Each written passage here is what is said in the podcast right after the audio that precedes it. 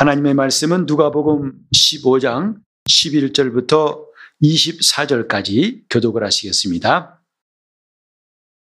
또 가라사대 어떤 사람이 두 아들이 있는데 그 둘째가 아비에게 말하되 아버지여 재산 중에서 내게 돌아올 분깃을 내게 주소서 하는지라 아비가 그 살림을 각각 나누어 주었더니 그 후 며칠이 못되어 둘째 아들이 재물을 다 모아가지고 먼 나라에 가 거기서 허랑방탕하여 그 재산을 허비하더니 다 없이 한 후 그 나라에 크게 흉년이 들어 저가 비로소 궁핍한지라. 가서 그 나라 백성 중 하나에게 붙여 사니 그가 저를 들러보내어 돼지를 치게 하였는데 저가 돼지 먹는 쥐엄 열매로 배를 채우고자 하되 주는 자견이라 이에 스스로 돌이켜 가로되 내 아버지에게는 양식이 풍족한 품꾼이 얼마나 많은고 나는 여기서 줄여 죽는구나. 내가 일어나 아버지께 가서 이르기를 아버지여 내가 하늘과 아버지께 죄를 얻었사오니 지금부터는 아버지의 아들이라 일컬음을 감당치 못하겠나이다. 나를 품꾼의 하나로 보소서 하리라 하고 이에 일어나서 아버지께로 돌아가니라 아직도 상거가 먼데 아버지가 저를 보고 측은히 여겨 달려가 목을 안고 입을 맞추니 아들이 가로되 아버지여 내가 하늘과 아버지께 죄를 얻었사오니 지금부터는 아버지의 아들이라 일컬음을 감당치 못하겠나이다. 하나 아버지는 종들에게 이르되 제일 좋은 옷을 내어다가 입히고 손에 가락지를 끼우고 발에 신을 신기라. 그리고 살진 송아지를 끌어다가 잡으라. 우리가 먹고 즐기자. 이 내 아들은 죽었다가 다시 살아났으며 내가 잃었다가 다시 얻었노라 하니 저희가 즐거워하더라. 아멘. 아멘.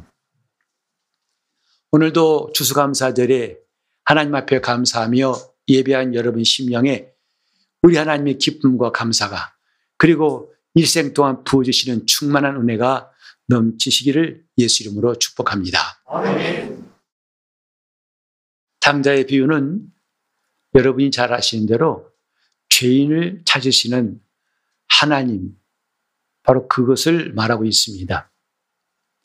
하나님이 죄인을 찾으신다는 것, 이것이 성경의 중요한 내용인데, 과연 어떻게 되었길래 하나님이 죄인을 찾으시고 또 인간은 왜 죄인이 되었고 죄인이란 무엇인가?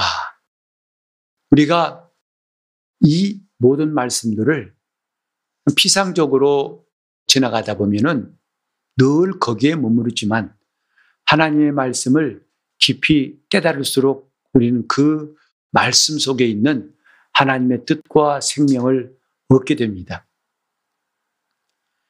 많은 사람들이 인간이란 존재, 나라는 존재가 누구냐, 이거에 대해서 생각하고 연구하고 또 많은 철학자들이 나름대로 이런 존재다. 인간의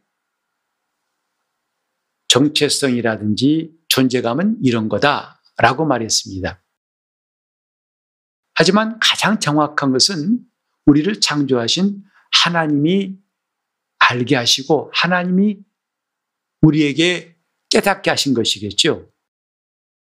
우리는 마태복음 20장 28절에 예수님 말씀하시기를 인자가 온 것은 섬김 받으려 함이 아니요 섬기려 하고 자기 목숨을 많은 사람의 대성물로 주려 함이라 하신 말씀에서 다시 말해서 이 땅에 하나님의 아들이 인자로 오신 목적을 통해서 오늘 이 성경 말씀을 좀 더 깊이 알 수 있다고 생각합니다.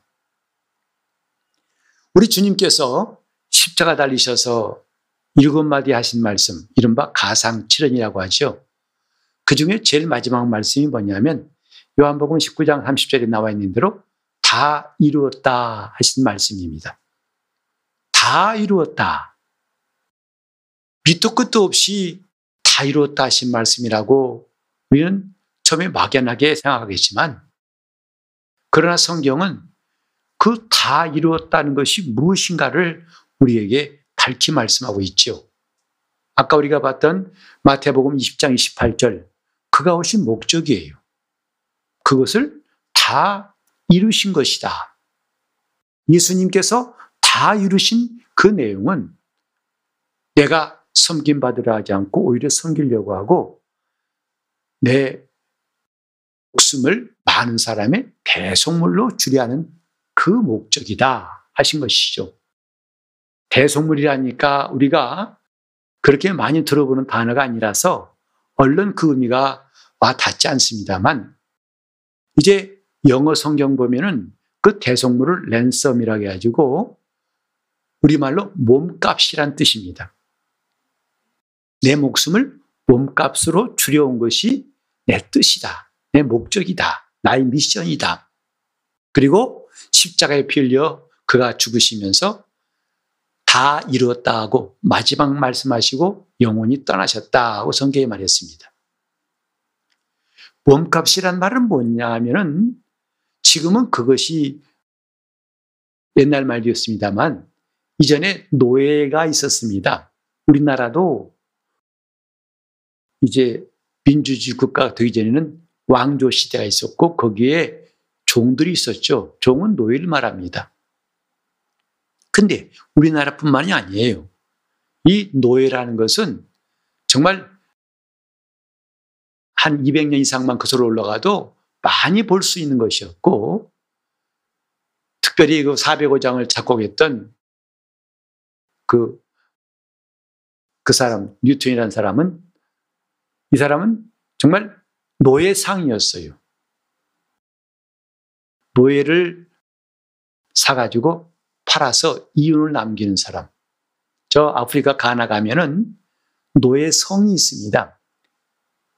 참 아이러니컬한 것은 그 노예를 상품처럼 사와가지고 그 성에 가둬놓고 때가 되면 마치 상품을 출하하듯이 저 대서양 건너서 많은 섬나라에 팔고 IT라든지 그다음에 베네수엘라라든지 많은 나라에 팔아요. 그 지금도 남미나 중남미 가면은 흑인 계통 사람들이 많습니다.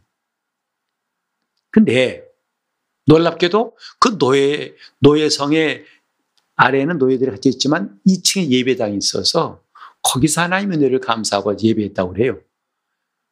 하나님 노예를 잘 샀고 앞으로 또 이윤을 많이 남길 것 같으니까 감사합니다. 그런 식으로 감사했다면 참 어처구니 없겠죠. 어쨌든 그 당시엔 노예를 사고 파는 것이 아주 문화였기 때문에 그 당시에 환경이었기 때문에 노예를 살려고 시장에 가면은 노예마다 값이 붙어 있어요. 이 사람은 몸이 튼튼하고 특별히 어떤 일을 잘하고 이 사람은 아직 젊고 그래서 이런 조건들을 따라서 상품 가치가 상품 그 라벨 같이 값을 붙여놨어요. 그래서 내가 저 노예를 내가 사용하든지 아니면 저를 자유케 하려면 거기 붙어 있는 값을 지불해야 돼요. 그게 랜섬, 몸값이에요. 예수님께서 자기의 미션을 말씀하실 때 내 목숨을 몸값으로 주러 왔다는 것. 이건 의미심장한 거 아니겠습니까? 곧 인류가 하나님 앞에서 어떤 존재인가? 노예라는 것을 말하고 있다, 이 말이죠. 그 노예된 신분을 내가 자유케 하려고 내 목숨을 주러 왔다. 그것이 주님의 생애였고, 마침내 십자가에 달려 죽으실 때 그걸 다 이루었다고 하신 거죠. 이것이 복음의 핵심이에요. 하나님께서 우리에게 하신 일이 무언가를 우리가 알고 믿는 것이 참 신앙이 나갈 수 있는데 그분이 몸값으로 자기 목숨을 주러 오신 것, 값을 치러 오신 것, 이것을 구원이라고 합니다. 몸값을 치른 것은 결국은 노예된 자들을 놓아서 자유롭게 하려고, 자유인 되게 하려고 하신 것이다, 이 말이죠. 하지만 아직도 우리는 내가 노예라는 사실을 잘 느끼지 못합니다. 예수께서 말씀하셨죠. 요한복음 8장 31절 이하에 보면 예수께서 자기를 믿은 지대인들에게 말씀하시기를 너희가 내 말에 가고 내, 아, 내 말에 가면 내 참 제자가 되고 진리를 알지니 진리가 너희를 자유케 할 것이다 하니까 그 말 들었던 유대인들이 발끈했어요. 아니 왜 우리가 노예라고 하느냐? 우리 남에게 종된 적 없어. 근데 왜 우리를 노예라고 하는 거야? 뭘 자유케 한다는 거야? 하고 아주 거칠게 주님의 말씀에 항변했죠. 그러나 주님도 말씀하시기를 나도 너희가 아브라함의 자손인 줄 안다. 그러나 죄를 짓는 자마다 죄의 종이니라 했어요. 그의 노예니라 그랬어요. 내가 지금 말한 건 너희가 지금 육신적으로 어떤 상태, 종으로 팔려가지고 노예로 살고 있다는 것, 그것보다 더 중요한 것, 본질적인 것은 죄를 짓는 자는 죄의 종이니라. 성경은 말씀합니다. 사망으로 말미암아 사망의 세력을 잡은 자 마귀를 없이 하려고 예수께서 우리와 같은 육신을 입고 오셨고 또 그래서 마귀를 멸하실 뿐만 아니라 일생 이 마귀에게 매여서 죽음이 들어와 종로로 타는 자들을 놓아주려 하십니다. 이것이 주님의 구원이라고 히브리서 기자는 말씀하고 있습니다.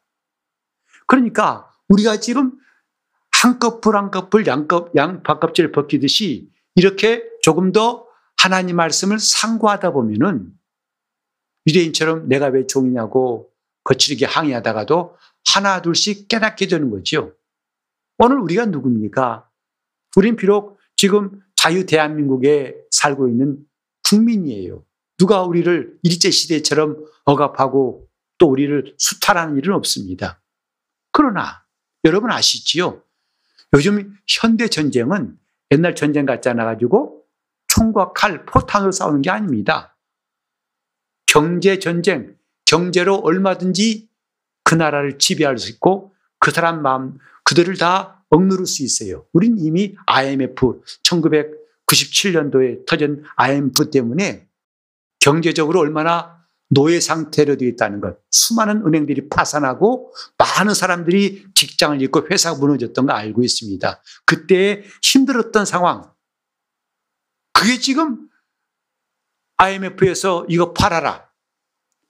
견실한 기업도 헐값에 팔아라니까 그때 다 외국, 지금 우리나라 은행 많은 부분들이 다 그때 외국 사람들이 넘어가 버렸죠.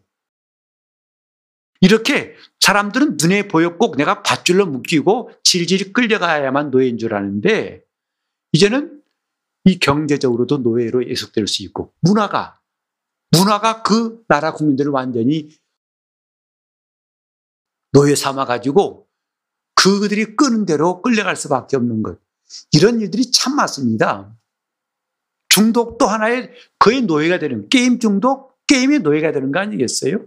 돈의 중독, 도박의 중독, 이런 중독들도 결국은 거기서 해로하지 못하고 술에 중독되어서 나오지 못하고 그것뿐입니까? 우리가 걱정과 근심, 염려가 얼마나 많은지 내일 일이 얼마나 걱정됩니까? 누구를 만나야 되고 어디 가야 되고 뭘 해야 되고 정말 온통 이 무거운 짐이라는 것을 우리는 실감하고 실감할 수밖에 없어요. 그게 인생이라고. 그래 아예 탁 털어놓고 아 인생은 고해라고 하는 종교도 있어요. 고통의 바다라. 원래 고통스러운 거야. 하지만 우리는 기억해야 할 것이 아담이 범죄함으로 인하여 모든 인류가 죄의 종이 되었다는 것, 마귀의 노예가 되었다는 것이 하나님의 진단이고 우리에게 알게 하신 거예요. 그리고 예수를 보내신 것은 우리를 그 종된 신분에서 해방시키려고 우리를 구원하시려고 보내셨다 이 말입니다. 그래서 자기의 몸값을 지불하시고 거기서 속량 곧 자유롭게 하시려고 우리를 부르신 거죠. 오늘 본문 말씀은 그 배경을 두고 보면 참 쉽습니다. 단순히 탕자의 비유. 왜 탕자란 말이 나오지? 하긴 뭐, 내가 방탕했으니까 하나님 그러신 겠지. 이 정도가 아니죠. 여기 둘째 아들이라고 할 때에 왜 첫째가 아니고 둘째일까? 여러분 생각해 보신 적 있나요? 둘째는 이방인이나 세리나 죄인.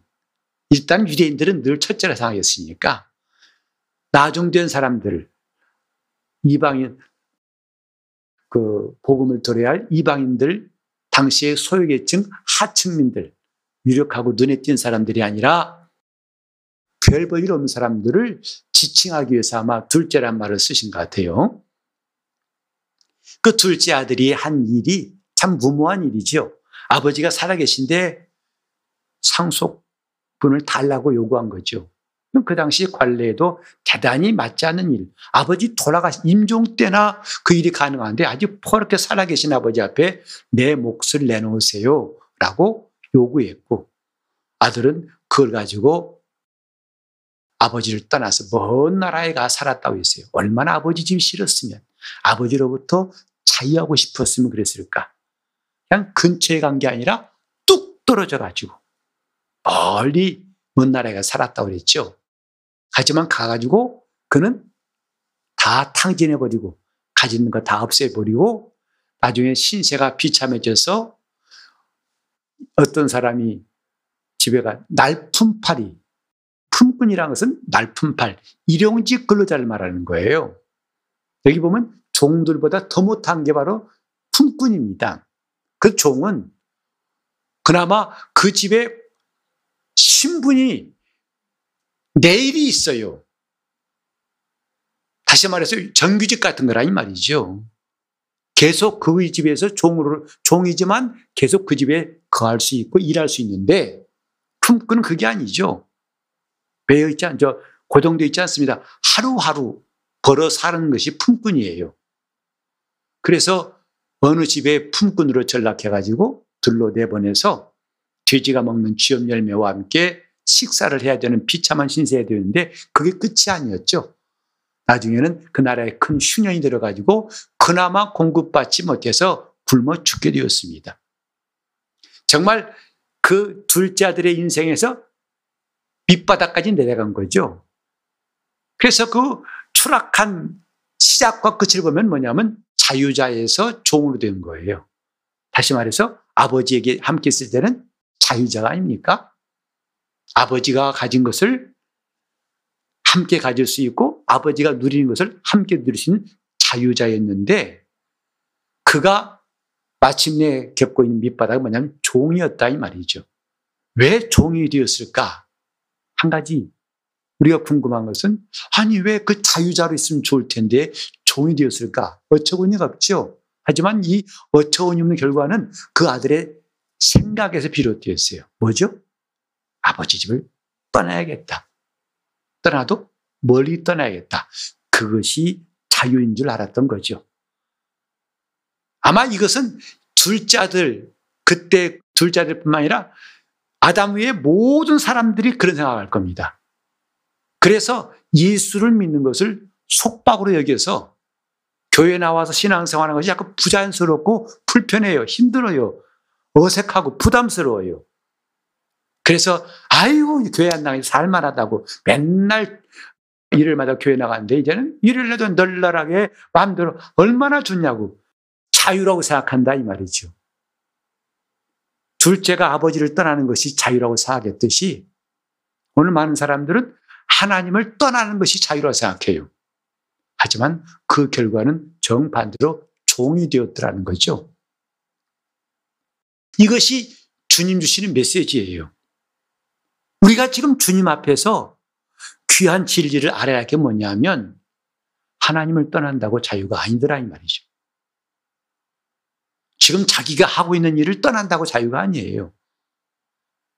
오히려 그 다음에는 몇십 배, 몇백 배, 그 이상 되는 속박이 기다리고 있고 비참한 삶이 기다린다는 것을 미리 알았더라면 안 갔을 터인데 사람 참 수많은 시행착오를 할 수밖에 없는 어리석음이 있어요.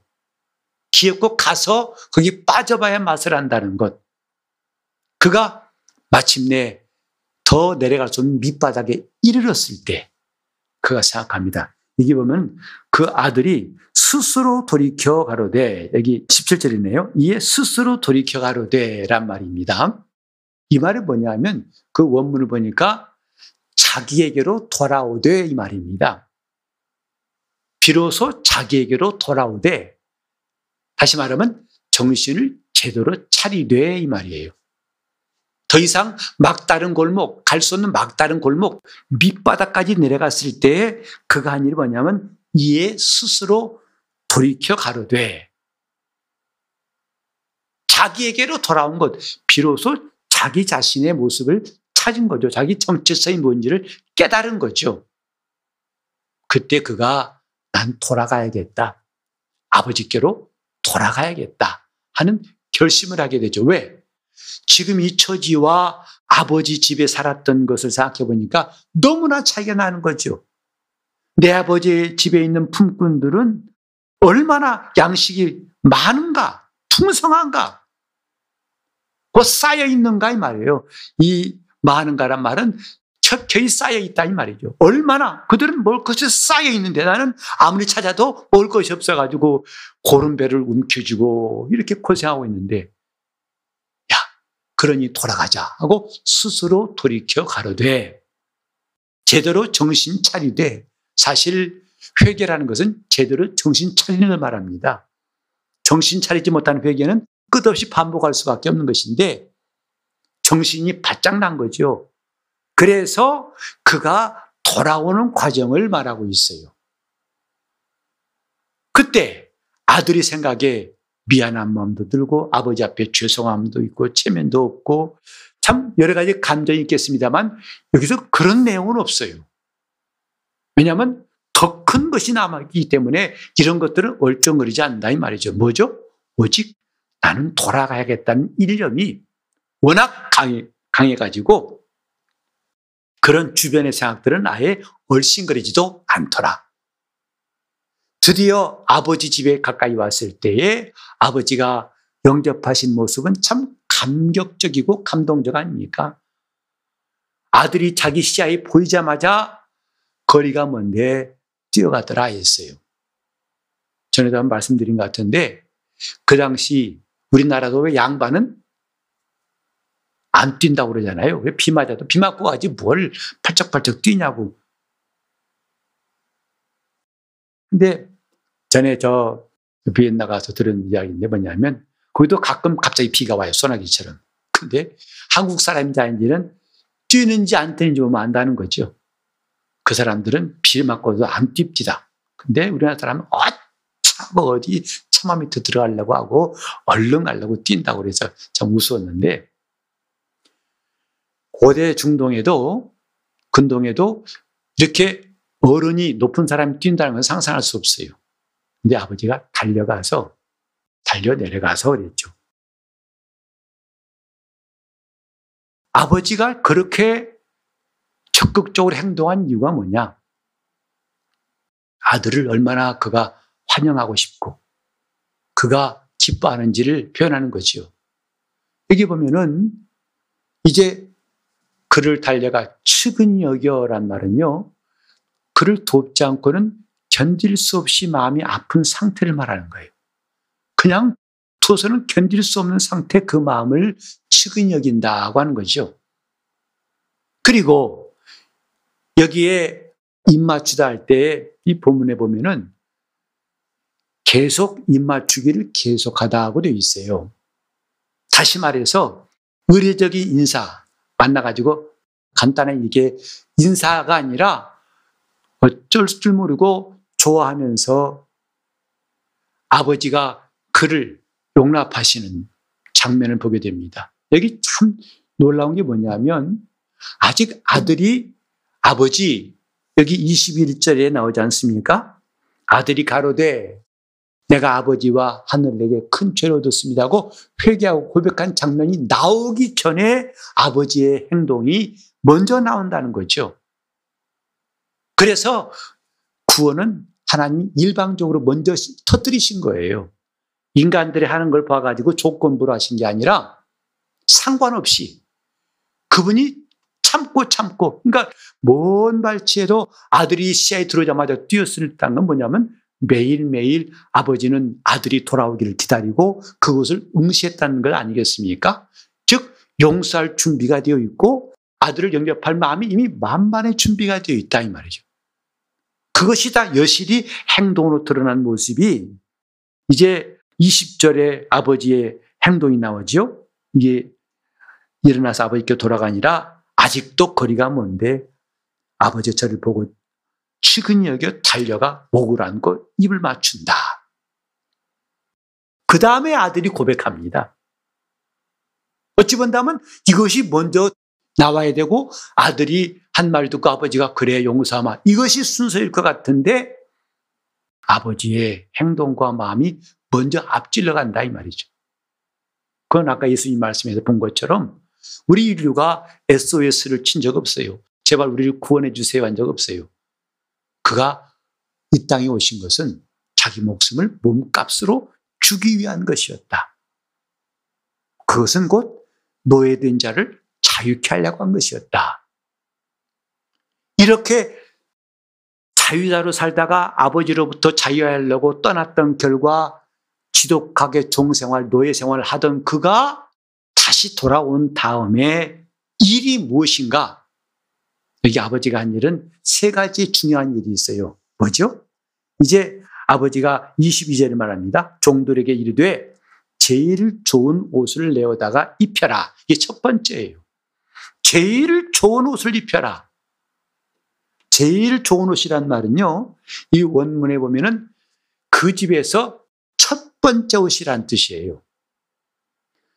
그 당시에는 요즘같이 훈장 같은 것이 없어가지고 나라에 공을 세우면 왕이 훈장 대신에 귀한 옷을 하사했어요. 그것은 그 집의 자랑입니다. 그 집의 영광이에요. 바로 이 아버지가 가져오라는 입은 바로 그 옷이에요. 그 집에서 첫 번째 가는 옷을 그 가지고 와라 요 왜죠? 이제는 네가 종이 아니다. 너는 이제 당당한 이 집에 권리가 있는 상속자야. 그래서 그 집의 영예, 명예에 해당하는 가장 좋은 옷을 너에게 입히라고 한 거죠. 두 번째로 보면은 손에 가락지를 끼우라 했는데 이 가락지는 이를테면 인장 같은 거예요. 도장 같은 거죠. 그래서 자기 권리를 행사할 수 있는 그 도구가 뭐냐면 가락지예요.